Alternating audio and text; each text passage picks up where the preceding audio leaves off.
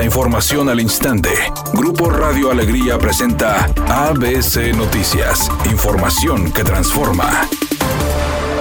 La Fiscalía Especializada en Delitos Electorales del Estado de Nuevo León dio a conocer a través de un comunicado que formuló imputación en contra de Jaime Eliodoro N. en la audiencia inicial efectuada ante un juez de control por el delito electoral relativo a recibir aportaciones de dinero, cuando exista una prohibición legal y ante ello el juez de control determinó un auto de vinculación a proceso de acuerdo a los antecedentes de la investigación y con base en los datos de prueba expuestos por el Ministerio Público Especializado se estableció cometió un hecho que la ley señala como delito electoral. Por lo anterior se resolvió sobre la medida cautelar solicitada por esta representación social, imponiéndose por el juez de control a prisión preventiva, y el mismo juzgador resolvió remitir la carpeta de investigación a un juzgado del ámbito federal para continuar con las etapas del proceso penal.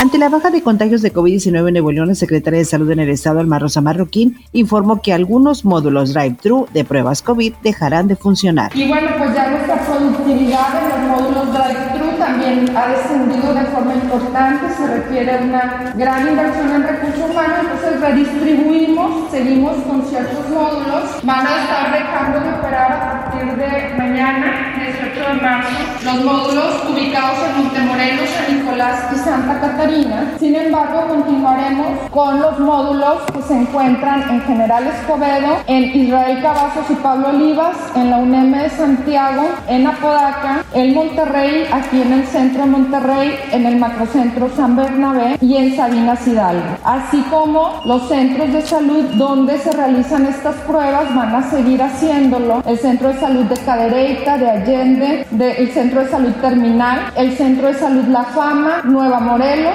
e Insurgentes. Son centros de salud donde se les realiza la prueba, tienen un módulo especial para realizar la prueba COVID a todas las personas que lo consideren necesario. Respecto a los drive-thru que desaparecen o que se reestructuran en este momento, pues tenían ya menos de 10 pruebas diarias, donde llegamos a tener más de mil diarias en cada uno. Entonces, sí, realmente ya tienen una cantidad muy baja, nos estamos redistribuyendo a los puntos que comentamos en la presentación. La diputada Mirna Grimaldo entregó un oficio al director de Metro Roberto Abraham Vargas Molina, donde presentó siete sugerencias para mejorar la operación del vagón rosa, debido al incremento de denuncias de acoso y su inoperancia. Entre las alternativas se encuentra implementar un protocolo de seguridad para la vinculación de Metro Rey y Fuerza Civil, realizar un estudio de las estaciones donde se ha presentado la mayoría de los incidentes de acoso sexual. También propone personal capacitado para la orientación de las mujeres sobre el acceso y uso del vagón rosa, tener un control permanente al acceso al servicio, así como señalización al respecto en las tres líneas. Además, solicitó que el Congreso del Estado participe en la reestructuración de este programa realizando campañas de prevención y concientización sobre el acoso sexual.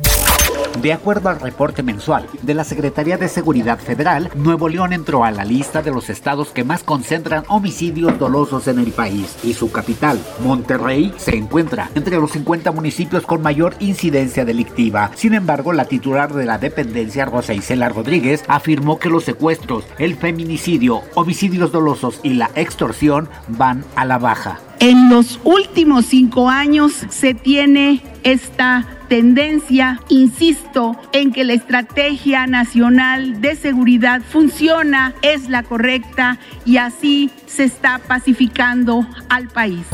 Editorial ABC con Eduardo Garza. Hay nuevos términos para llamar a las cosas por su nombre en Nuevo León. Aumento a las tarifas del transporte, ahora le dicen ajuste tarifario. A los cortes de agua les llaman suspensión temporal del servicio. A la falta de infraestructura educativa le dicen vandalismo y a las riñas en el penal incidentes menores. Así están los nuevos términos y tan fácil que es llamar a las cosas por su nombre, sin tanto rodeo, ¿a poco no?